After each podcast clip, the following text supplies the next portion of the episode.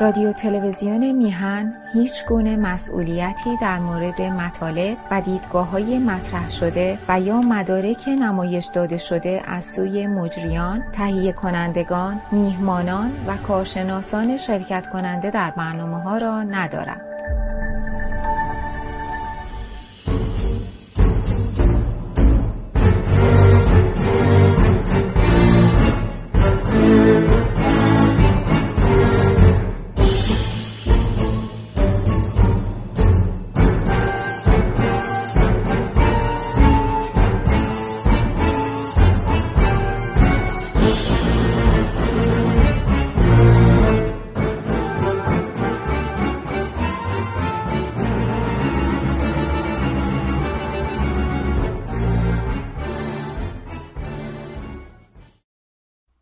درود بر شما بیژن آتشین جان هستم و سیزدهمین برنامه روزگار آلترناتیو رو از طرف حزب سکولار دموکرات ایرانیان تقدیم شما می‌کنم تا الان ما دوازده برنامه داشتیم که در هر یک از اونا به یکی از جنبه های مسئله پیچیده‌ای به نام ساختن آلترناتیوی سکولار و دموکرات در برابر حکومت اسلامی مسلط بر ایران پرداختیم. در دو برنامه‌ای که گذشت در مورد ماهیت و تعریف انواع رهبری برای آلترناتیو بحث کردیم. به خصوص درباره نوع رهبری کاریزماتیک بحث کردیم و گفتیم که در گذشته به ارتباط بین طرفداران مدعی رهبری و عالم غیب کاریزما گفته می‌شد. اکنون اون زمان گذشته و ما وارد دوران مدرن تاریخ شدیم. اما آیا در دوران مدرن دیگه نیازی به بحث درباره رهبری کاریزماتیک نیست؟ ازتون دعوت می‌کنم پاسخ دکتر نوری علا رو در این مورد ببینید و بشنوید و بعد با هم مطابق معمول به اتاق هماندیشی حزبمون بریم. با ما همراه باشید.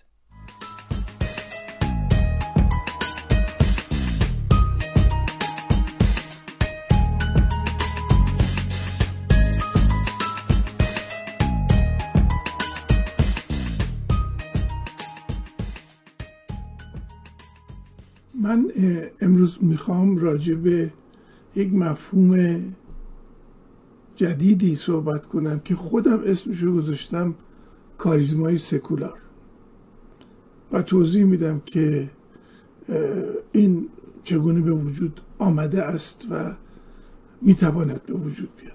در برنامه های قبلی گفتیم که ماکس ببر جامعه شناس آلمانی پس از اینکه تاریخ رو به دو دوره پیشا مدرن و مدرن تقسیم کرد سه نوع رهبری سنتی کاریزماتیک و گزینشی یا انتخابی رو از هم تفکیک کرد و اعتقاد داشت که با ورود انسان به دوران مدرن و پیدایش روند دموکراتیک انتخاب رهبر دو شیوه سنتی کاریزماتیک دیگه جای خودشون رو به شیوه گزینش دموکراتیک دادند که خب آشکاره که در چنین شیوه ای مردم که تا حالا ظاهرا نقشی در تعیین رهبر نداشتند یک باره مهمترین نقش رو پیدا می‌کنند. البته ما می‌دونیم که در عصر مدرن همچنان روش های سنتی به صورت حفظ سلسله های پادشاهی باقی موندند اما در این مورد هم گفته میشه که حالا نه رأی مردم بلکه پذیرش مردم دارای اهمیت. به هر پرسش اینه که آیا واقعا با آغاز عصر مدرن نوع رهبری کاریزماتیک واقعا کنار گذاشته شده؟ یه جستجوی مختصری در بتون جامعه شناسی به ما نشون میده که جامعه شناسای بعد از وبر کوشیدن که نوعی کاریزما رو مطرح بکنن که دیگه متصل به عالم غیب نیست و در نتیجه از نظر ما سکولار محسوب میشه چطوری به این نتیجه رسیدن؟ اول بحثی که مطرح شده در زل تئوری رهبری کاریزماتیک این بوده است که به تغییر پذیری کاریزما توجه شده است.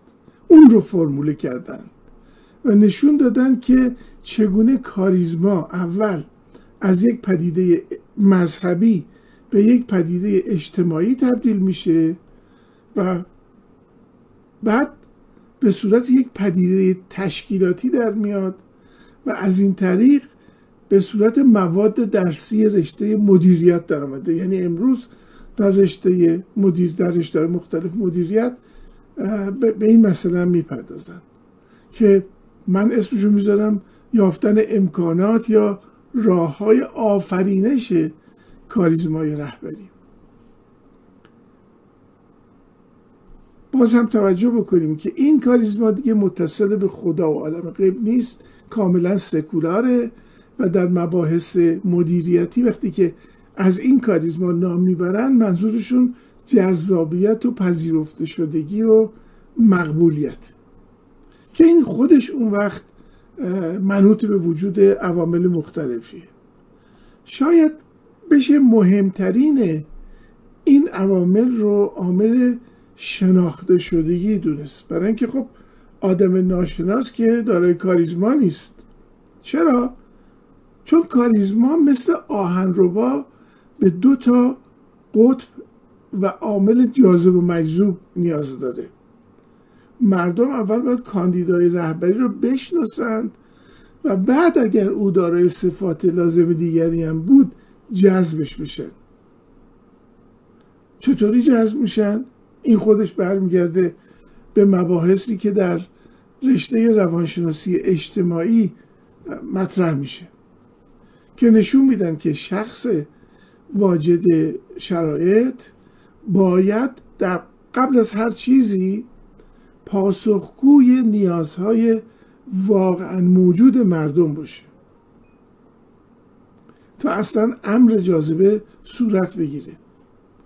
یه مدعی رهبری که نیازهای واقعا موجود مردم رو درک نکنه و شعارهای بی ربط با اون نیازها رو بده خود به خود دارای جاذبیتی برای مردم نخواهد بود.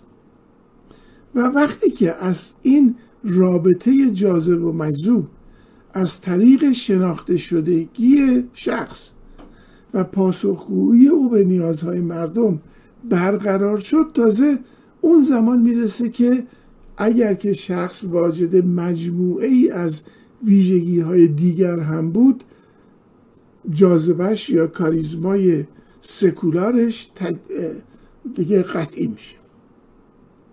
این مجموعه صفات دیگر رو امروزه در مباحث جامعه شناسی تحت عنوان قدرت یا نیروی اخلاقی مطرح می‌کنن. این نیرو در واقع مجموعه صفاتیه که کاریزمای سکولار شخص رو افزایش میدن. من به چند تای مهمترینشون اشاره می‌کنم. نخستنشون مربوط است به یه مفهومی به نام پابلیک گود که این اصطلاح رو در فارسی به خیر عمومی ترجمه کردند. در حالی که توی مفهوم فرنگیش این گود به معنی کالا و سرویس هم هست. و حالا اگر که در خیر عمومی هم همین مفهوم ها رو دخالت بدیم این خیر عمومی در تضاد با خیر شخصی یا منفعت شخصی قرار می‌گیره. و در نتیجه چون به عموم تعلق داره یک امر تبعیض و فاقد رقابت هستش. و می‌گویند که رهبری یا مدعی رهبری که بر خیر عمومی تکیه داشته باشه بیشترین جاذبه رو خواهد داشت. ویژگی های دیگری هم براش بر میشه مرند مثل گریز از منافع شخصی یا روی آوردن به از خودگذشتگی عملی یا شجاعتی که با فروتنی همراه باشه تا با خود پسندی اینا رو که همه رو گذاشتیم کنار تازه می‌رسیم به این موضوع که اگر چنین رهبری دارای خوش چهرگی و خوش سخنی و مدرن بودن هم باشه خود به خود واجب بیشترین جاذبه ها خواهد بود.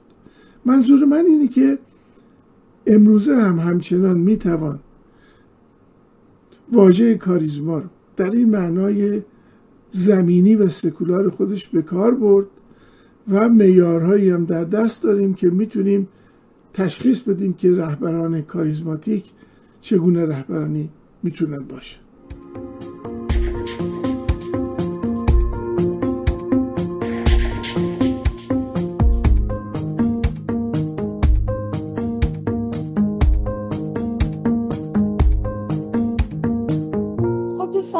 همونطور که می‌دونید کار بحث ما در مورد کاریزما به سومین جلسه کشیده و امروز هم می‌خوایم در این مورد صحبت کنیم. البته به گمان من بحث درباره رهبری و رابطه اون با کاریزمای مدرن در تمام برنامه های روزگار آلترناتیو ادامه خواهد داشت. چون مفهوم آلترناتیو مستقیما ما رو وارد بحث رهبری می‌کنه و بحث رهبری هم ما رو به دوراهه هایی مثل رهبری سکولار و غیر سکولار یا رهبری فردی و جمعی میکشونه. به هر حال امروز جنبندی دکتر نوریالا رو در مورد دو برنامه گذشته شنیدیم. از شما دعوت می‌کنم نظراتتون رو به طور ویژه در مورد جنبندی که شنیدید مطرح بفرمایید. آقای امیر جوان پیکر بفرمایید خواهش می‌کنم. وقت در اختیار شماست. بله خیلی سپاسگزارم خانم ریاستان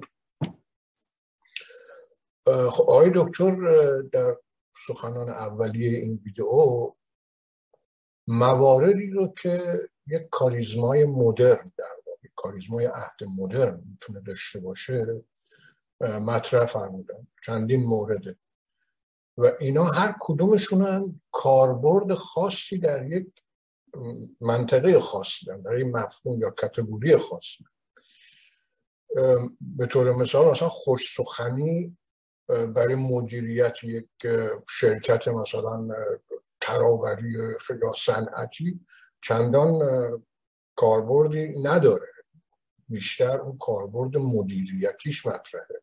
اون شایستگی اون فرد اون و تجربیاتش. در نتیجه ما اون در فضای سیاسی در مقوله مبارزه سیاسی ما باید ببینیم کدومی که از اینا ما چطور می‌تونیم؟ من می‌خوام الان یک اشاره بکنم به اتفاقی که در هفته پیش در فضای مجازی افتاد و خیلی بهش واکنش نشون دادن واکنش های مثبت و منفی. اونم این مسئله مسئله بود راجع با که خواننده های ایران که خب در کشور امارات رفته بود کنسرتی رو اجرا کرده بود و به خواست تماشاچی که اونجا بودن که خب پول میدن بلیت می‌خرن میرن. این هنرمند محبوب خودشون ببینن. به خواسته اونا عمل نکرده بود و اون ترانه ای رو که درش از خلیج فارس نام می‌بره نخونده بود. و بعد وقتی بهش ازش سوال کردن که چرا این کار نکردی گفت من سیاسی نیستم. من هنرمندم ولی سیاسی نیستم. ولی به نظر من اون کاریزمای هنری رو که ایشون داشت اون محبوبیت هنری که داشت دستخوش بحران کرد. چرا؟ چون اگر در یک جامعه ای بودی از یک جامعه ای رفته بود که این مشکل رو نداشت و در این حکومت رو نداشت. مردم در حال مبارزه سیاسی در راه براندازی اون حکومت نبودن. خب این می‌تونست بگه من موضع سیاسی نمی‌گیرم واجه به چیزی اوکی. ولی در زمانی که تمام مردم ایران جامعه ما در درگیر یک مبارزه سیاسی نابرابره یعنی در طرف مقابلش از پشتیبانی سیاسی نظامی تدارکاتی بسیار قوی برخورداره.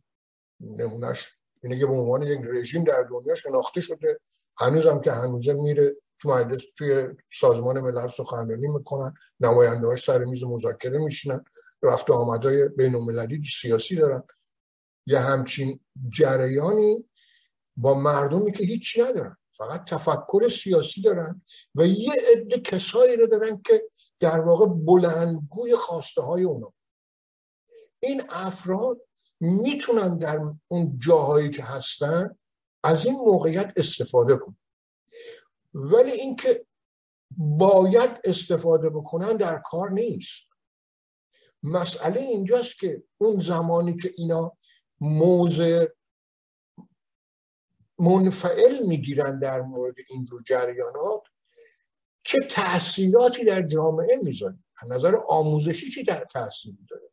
وقتی که اون میگه من سیاسی نیستم یه عده در جامعه که اونها هم این حرف رو می‌زنن. و من چند جلسه پیش راجع به این سندروم بکستر صحبت کردم.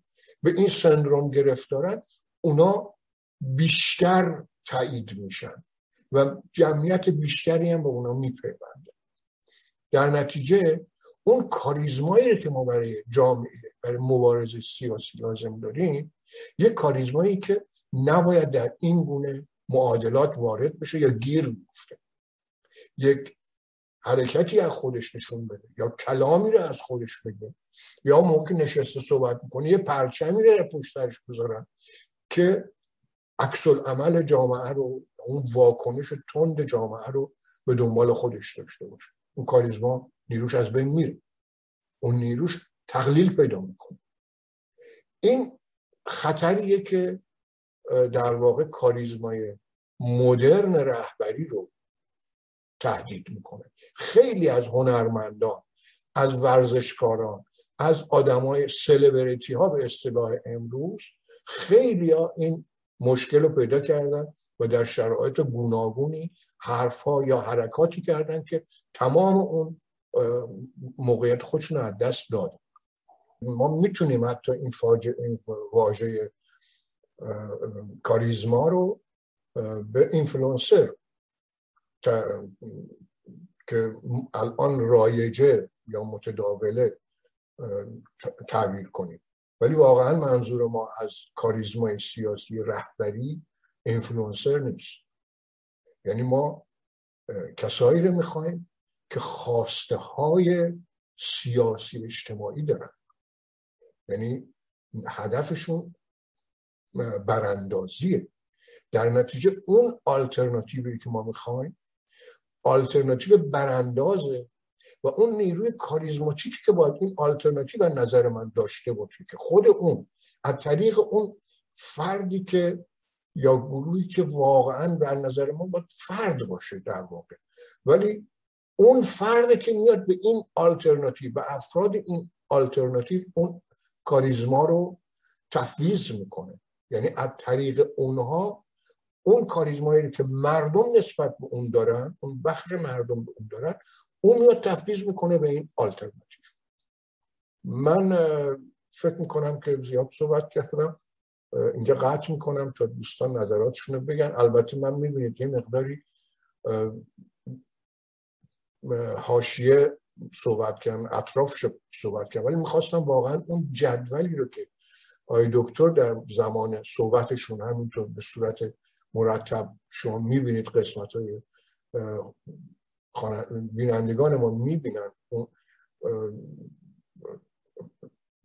کتگوری های مربوط به کاریزمای مدرن رو. بازم بگم اینا به چه صورتی می‌تونه باشه و به چه صورت می‌تونه ضربه بزنه. خیلی ممنونم از وقتی که من به خانم سپاسگزارم از شما. خانم شبنم بدری بفرمید خواهش می‌کنم. زمان در اختیار شماست. خسته نباشید خانم قیاسفن ممنونم. من می‌خواستم راجع به زخم های عمیق و دردناکی که ما مردم ایران داریم صحبت کنم. به خاطر اینکه فکر می‌کنم کسی که بتونه مرهمی بذاره روی اون زخم ها و پاسخگوی نیازها باشه می‌تونه جذابیت داشته باشه برای مردم صاحب کاریزما دیده بشه. از دید مردم. مردم نیازهاشون چیزهایی که براشون جذابیت داره رو بارها بارها توی تظاهرات اعتراضها توی خیابون فضای مجازی فریاد زدن. گفتن که دیکتاتور نمی‌خوان. مرگ به دیکتاتور گفتن نه به دیکتاتوری گفتن. پس چیزی که براشون جذاب خواهد بود یه فرد دموکراته. می‌خوان سالیان سال محروم بودن از انتخابات آزاد. می‌خوان این امکان براشون فراهم بشه. باز مردم فریاد زدن که نه غزه نه لبنان جان فدای ایران. یه آدم وطن پرست براشون جذابیت داره. نه آدمی که غم خوزستان و بلوچستان رو نمی‌خوره ولی غم لبنان می‌تونه بکشتش. آدمی که بعد از برگشت به ایران بعد از سالها میگه هیچ احساسی نداره. خمینی. اون دیگه خوشبختانه جذابیت نداره. مردم یه وطن پرست می‌خوان. مردم هم دیدن که دخالت عقاید شخصی به طور مثال عقاید مذهبی که شیوه اداره حکومت ایران رو ویران کرده. پس واقعا خواهان سکولاریسم یه سکولاریسم واقعی. نه از نوعی که مریم رجبی ارائه میده نه از نوعی که سازمان مجاهدین ارائه میدن چون باورپذیر نیست. وقتی مردم می‌بینن که سالیان سال پوشش زنهای عضو اون سازمان به چه شکل هستش پس نمی‌تونن قبول کنن که این سازمان و اون فرد خواهان سکولاریسم هستش. البته دین ستیزای افراطی هم جذابیتی نخواهند داشت و حمایت حد اکثری مردم رو به دست نخواهند آورد. همونطور که با اصول سکولاریسم هم مخالفه. بایستی دیندارهایی که نه آزاری دارن نه آزادی بقیه رو محدود می‌کنن بایستی از همون حقوقی برخوردار باشن که سایر افراد برخوردار هستن. مسئله دیگه که آزاردهنده است این اینه که خیلی از کشورها به خاطر سیاست های جمهوری اسلامی الان به دیده حقارت به ایران و ایرانی نگاه می‌کنن. جمهوری اسلامی آبروی ایران و ایرانی رو برده. چیزی که چه به درست چه به غلط برای ایرانی ها خیلی مهمه آبرو.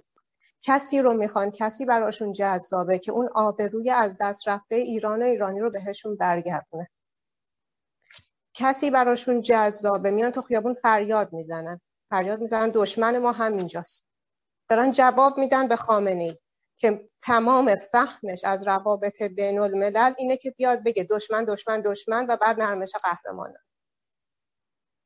یعنی نه چیزی می‌دونه از روابط بین الملل نه خودش نه کسایی که به عنوان نماینده میفرسته در مجامع بین المللی نمی‌دونن چه رفتاری بکنن در موقع درگیری ها درگیری های بین المللی.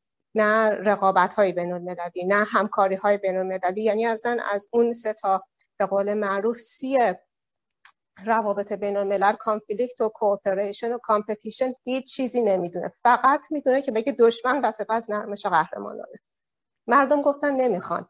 مردم می‌خوان بتونن نماینده ها و رهبراشون حداقل دو کلمه انگلیسی صحبت کنن بدون مترجم.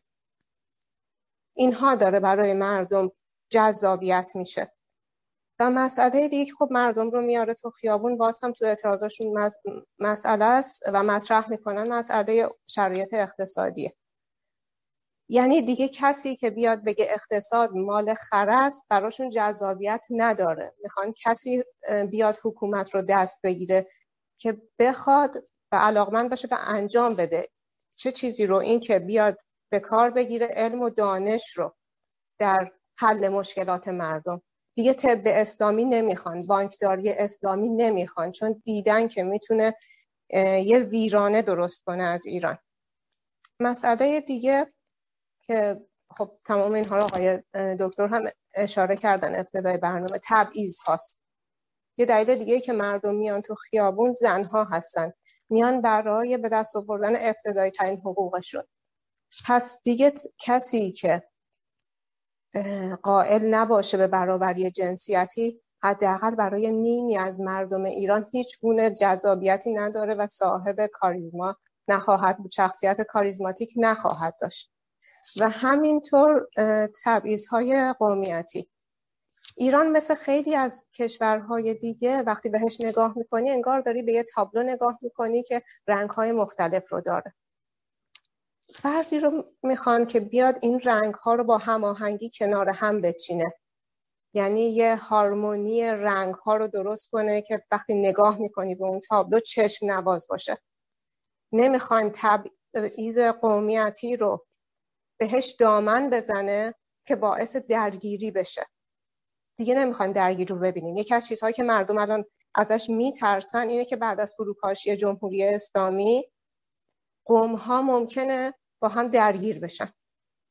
اینی کسی که مردم ازش میترسن نگرانش هستن. پس کسی که بتونه بهشون این اطمینان خاطر رو بده که تبعیض ها رو می‌تونه مدیریت کنه. چون عدم مدیریت تبعیض ها می‌تونه منجر به اختلاف بشه. منجر به این بشه که یک پارچگی اون مملکت دچار از بین بره. پس باید بتونه این تبعیض ها رو مدیریت کنه و همینطور چه خوبه که اون فرد و تو کادر رهبریش تیم رهبریش بتونه از زنها استفاده کنه از مردها و حالا قومیت های مختلف. یعنی بتونن مردم واقعا ببینن این رو که یه تیم رهبری می‌بینن که همه رنگ ها رو داره که خیلی قشنگ و کارآمد کنار هم چیده شده. و مسئله دیگه هم راجع به اینکه اون حالا فرد کاریزماتیک یا اون در واقع ترجیح اینه که یه تیمی یه گروهی از افراد یه گروه کاریزماتیک داشته باشیم و این رو حالا بتونیم به مردم بشناسونیم که با استفاده از اینترنت الان این خیلی راحت تر شده و همینطور ارتباط مداوم بین مردم و اون تیم رهبری کاریزماتیک. که بتونن مدام اگر هم نیاز هست با سعی و خطا مسائلی رو که باقی مونده حل کنن. این چیزهایی بود که به ذهن من رسید که برای یه حالا رهبری کاریزماتیک ممکنه به کار بیاد و همش هم به نظرم از سوی شعارهای خود مردم توی این سالها. یعنی الان حداقل می‌دونن که دیگه چه چیزهایی رو نمی‌خوان. شاید به روشنی تمام چیزهایی رو که می‌خوان رو ندونن ولی حداقل می‌دونن که چی نمی‌خوان و فریاد زدن این رو بارها. مرسی ممنون خانم قیاسمند. خسته نباشید. سپاسگزارم از شما. آقای محمود ابتهی بفهمید خواهش می‌کنم. مرسی. از کنم یک ویژگی رهبری کاریزماتیک این دیسراپتیو بودنش هست. یعنی وقتی که یک رهبر کاریزماتیک میاد سنت رو اگر در در واقع برپای اون ادبیات ببری می‌خوام صحبت کنم در این زمینه. اون اقتدار سنتی رو دیسراپت می‌کنه. و الزاما در حد و حدود و مرزهای اقلانیت هم نمی گنجه. بیشتر با عواطف سر و کار داره. و از این طریق هست که می‌تونه جذب بکنه نیروها رو و بسیج بکنه. یعنی یک چهره خارق العاده یک چهره ای که متفاوت هست با معمول چهره های معمول و با این ویژگی می‌تونه بیاد در واقع یک حرکت دیسراپتیو ایجاد کنه که یک خصلت انقلابی هم در خودش به همین خاطر می‌تونه به وجود بیاره. یعنی اگر ما به دنبال تغییر هستیم به این خاطر شخصیت های کاریزماتیک بهترین انتخاب هستن مخصوصا در شرایطی که ما الان هستیم برای ایجاد تغییر. خانم بعدی اشاره کردم به در واقع یک ویژگی هایی که از نظر ایشون جذاب میاد. یکی یکی برشمردم وقتی نگاه می‌کنیم این خیلی جالبه. اگر این نگاه درست باشه منم موافقم البته. می‌بینیم که اینها همه اون ویژگی است که اتفاقا با یک اقتدار اقلانی قانونی توی اون جدولی که دکتر نوری درست کردن پیشا مدرن و مدرن تقسیم بندی کردن. دقیقا با ویژگی های یک در واقع آلترنتیو مدرن هم سازگار هست. یعنی خیلی خلاصه بخوام بگم امروز یک چهره کاریزماتیک باید چهره مدرن باشه. یک چهره سکولار کاریزماتیک برای ما باید مدرن باشه. دیسراپت می‌کنه اون چیزی رو که مردم در حکومت مدام دیدن. یعنی اون چیزی که مردم در حکومت دیدن دقیقا نقطه مقابلش هست. این ویژگی رو داره ولی اون جایی که باعث جذابیت مردم میشه و در دنبال کردن شخصیت های کاریزماتیک همیشه باید جانب احتیاط رو رعایت کرد.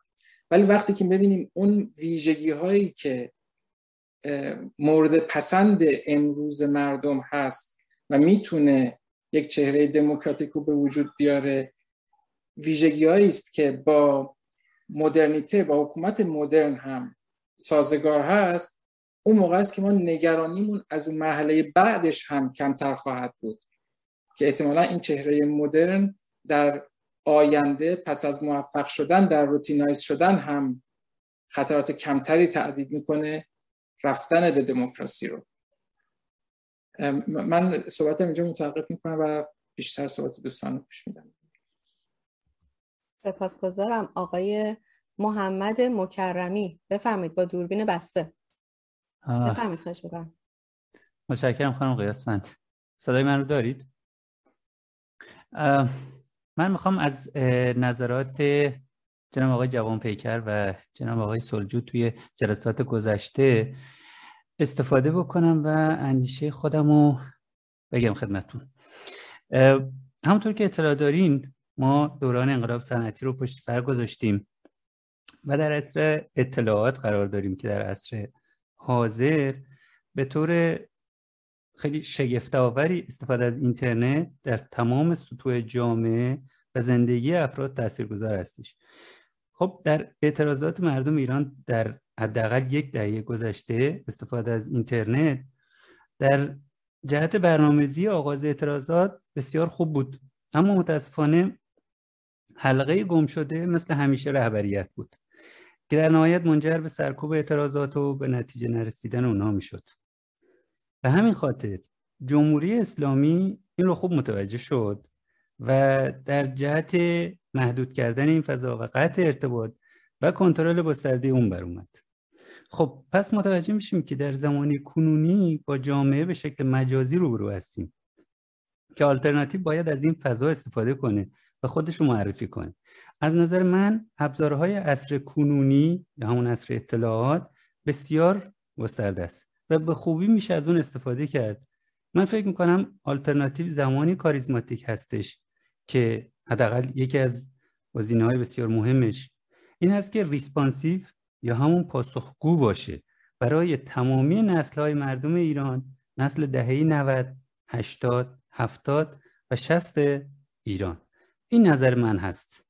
حالا اگه که باقی هموندان عزیز اشکالی توی صحبت های من دیدن من من رو اصلاح بفرمایید ممنون میشم. متشکرم.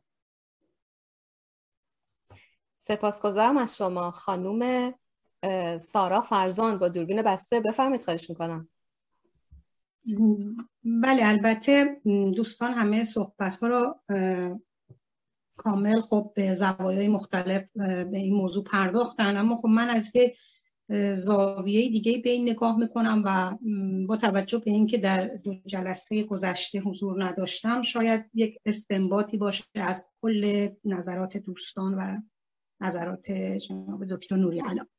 به حال شاید رهبری کاریزماتیک در عصر سنتی و پیشا مدرنش در اتصال به عالم غیب معنا پیدا می کرد اما اینطور به نظر می‌رسه که همراه با رشد مدرنیته و ظهور و بروز فلاسفه علم اخلاق و یا فلاسفه در واقع دانشمندان حوزه روانشناسی و رفته رفته این نقش ماورایی رهبران در واقع کمرنگ شده و به نوعی با رو شدن دست روحانیت مردم هم کمتر باورمند هست و باورمند شدن به مسائل مذهبی و دینی و اینطور که تاریخ کشورهای مدرن و دموکراتیک نشون میده همراه با رشد خردگرایی در جوامع خب گرایشات مذهبی هم آروم آروم کمتر شده و ما شاهد در واقع ظهور و بروز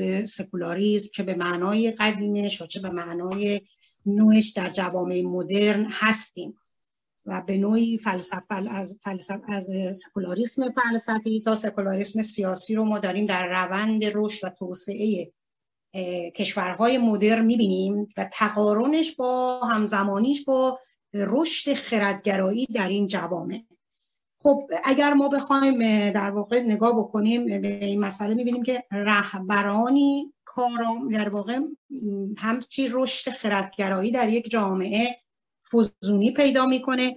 گرایش مردم به رهبران کاریزماتیکی که دارای مهارت ها و تخصص های مدیریتی و به نوعی دارای تفکرات سیستمی در مدیریت علمی باشن در واقع افزایش پیدا می‌کنه. بنابراین جامعه مدرن امروز دیگه به رهبری کاریزماتیک فردی نه تنها باور نداره بلکه به یک تیم کاریزماتیک به یک گروه کاریزماتیکی که تعهد تخصص و آگاهی کامل به لحاظ علمی به علوم مدیریت اجتماعی دارند در واقع گرایش داره. این هستش که اینجاست که این پیوند کاریزماتیک و سکولاریزم خودش رو نشون میده. همونطور که در سکولاریزم در معنای فلسفی خودش در واقع این زمینی میشه و از ماورا قطع میشه. ما می‌بینیم که جوامعی که خردگرایی توشون رشد می‌کنه هم رفته رفته باورمندیشون به رهبران ماورایی کم میشه. و اون چیزی که واقعیتی که در روی زمین وجود داره و اون چیزی که داره نیاز مردم رو پاسخ میده جذاب میشه برای مردم.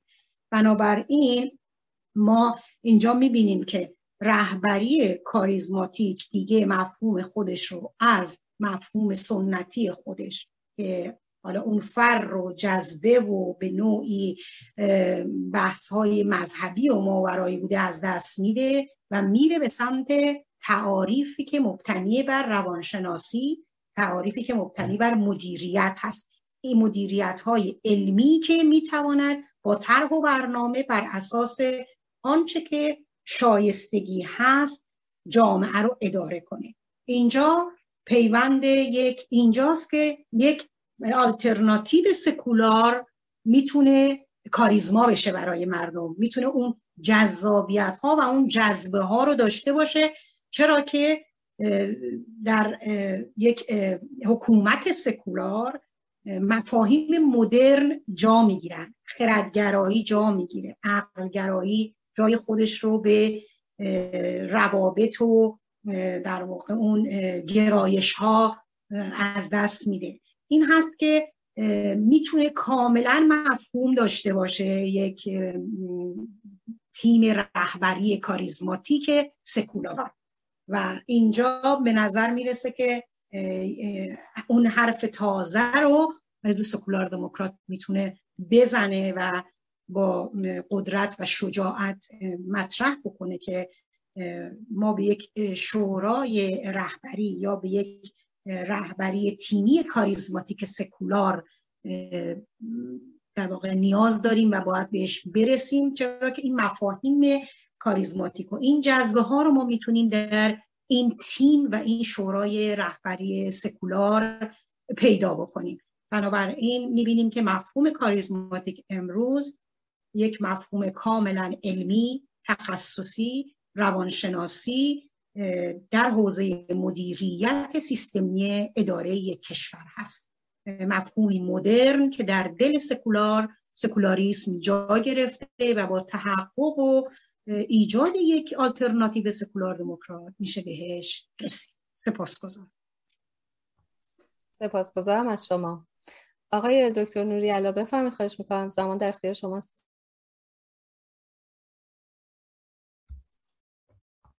بله خیلی ممنون. البته مطالبی که خانم فرزان گفتن من جالب بود برام برای اینکه برنامه بعدی ما در هفته آینده اساسا راجع به رهبری فردی و رهبری جمعی و در اونجا به تفصیل بیشتری می‌تونیم راجع به این مطالب صحبت بکنیم. من فکر کردم که بد نباشه به این نکته شاید مستقل از بحث امروز اما به یه نوعی مرتبط باهاش هم بپردازیم. که دنیا که با ما عوض نمیشه که. هر اتفاقی که هزار سال پیش هم افتاده باشه ما می‌تونیم امروز با نگاه امروزمون بهش نگاه بکنیم و تحلیلش بکنیم. و همین دلیل مسئله کاریزمای قبل از دوران مدرن و بعد از یعنی در دوران مدرن هم به همین معنیه.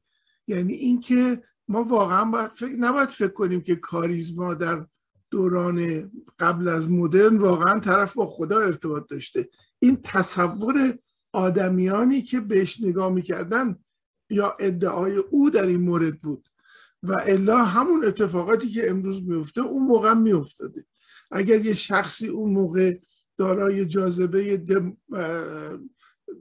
جاذبه خاصی بوده است ما می‌تونیم با معیارهای امروز خودمون همون همونها رو بپذیریم. شما نگاه بکنید الان مثلا به هر تیمارستانی که سر بزنید می‌بینید یه عده اونجا هستن که ادعای پیغمبری می‌کنن. یا نه چقدر امام زمان الان توی تیمارستان های مختلف ایران هستن. خب اینا ادعا می‌کنن. ولی چون جاذبه ای نداشتند که این ادعای خودشون موجب این بشه که ادعای مجذوبشون بشند هستش که اینا رو کارشون رو به تیمارستان کشیده. آقای خام... نمی‌دونم خمینی وقتی که گفتن این عکسش تو ماه افتاده نم ریشش قرآنه و در واقع ابعاد متافیزیکی به کاریزمای ایشون دادند در واقع به خاطر آمادگی بودش که این بقیه در اون لحظه به هم همچین مثلا کارکتری احتیاج داشتن من فکر می‌کنم الان که ما میاییم و ضوابط جدید کاریزماتیک بودن رو مطرح می‌کنیم همین ضوابط رو می‌تونیم منتقل بکنیم به دوران پیشا مدرن و ببینیم که افراد دارای جاذبه در اون گذشته ها با این میارها آیا می‌خونه کارشون یا نه. فکر کردم که این توجه رو بهش داشته باشیم. اما به هر حال در هفته آینده می‌رسیم به دوران مدرن به دورانی که کاریزما جزو امور مدیریتی شده به قول خانم فرزان دیگه علمی شده و به صورت علمی میشه باش صحبت کرد. و بعد مسئله این که حالا رابطه جمعی و فردی چه خواهد بود رو اون موقع مورد مطالعه قرار خیلی ممنون. آقای محمود ابتهی بفرمایید خواهش می‌کنم. آقای من موضوعی که می‌خواستم صحبت کنم فکر می‌کنم دیگه مربوط به همون بعد جلسه بعد بشه. ولی کوتاه عرض می‌کنم خانم فرزان تو صحبتشون از تیم صحبت کردن و شورا و اینا رو کنار هم گذاشتن. به نظر من متفاوته. خیلی خیلی با متفاوته. و اتفاقا دیگه دکتر فرمودن که ما جلسه بعد می‌خوایم راجع به همین موضوع صحبت بکنیم.